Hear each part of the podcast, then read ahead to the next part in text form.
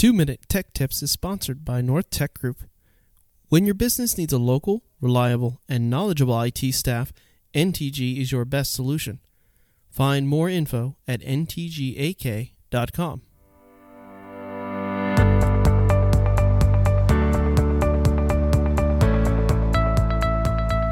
This is Two Minute Tech Tips. I'm your host, Lester Stewart. In this series, we're discussing business cybersecurity and what you need to know to protect your business. Email filtering systems have been around for a very long time to varying success. My first filter was bundled with an installed antivirus, and it worked fine.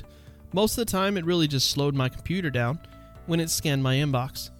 The process wasn't perfect, and spam or phishing emails seemed to squeak by. But at the time, the threats weren't very sophisticated and simply depended on a person's trusting nature to get any money out of them.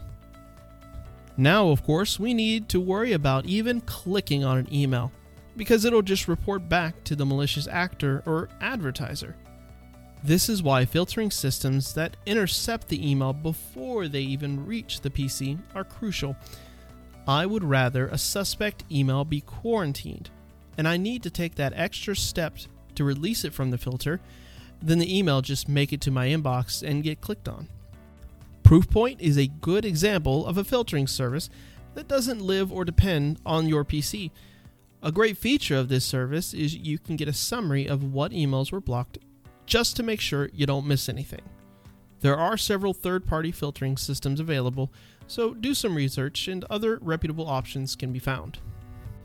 It's cumbersome to need all of these protections just to safely communicate. But knowing your emails have been thoroughly scanned and vetted brings an amazing peace of mind.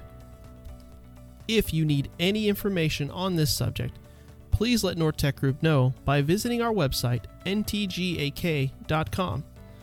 On the next episode, I'll be discussing the need for an uninterruptible power supply on critical infrastructure. Thanks for joining me, Lester Stewart, for your two minute tech tips, helping you keep safe in your cybersecurity world.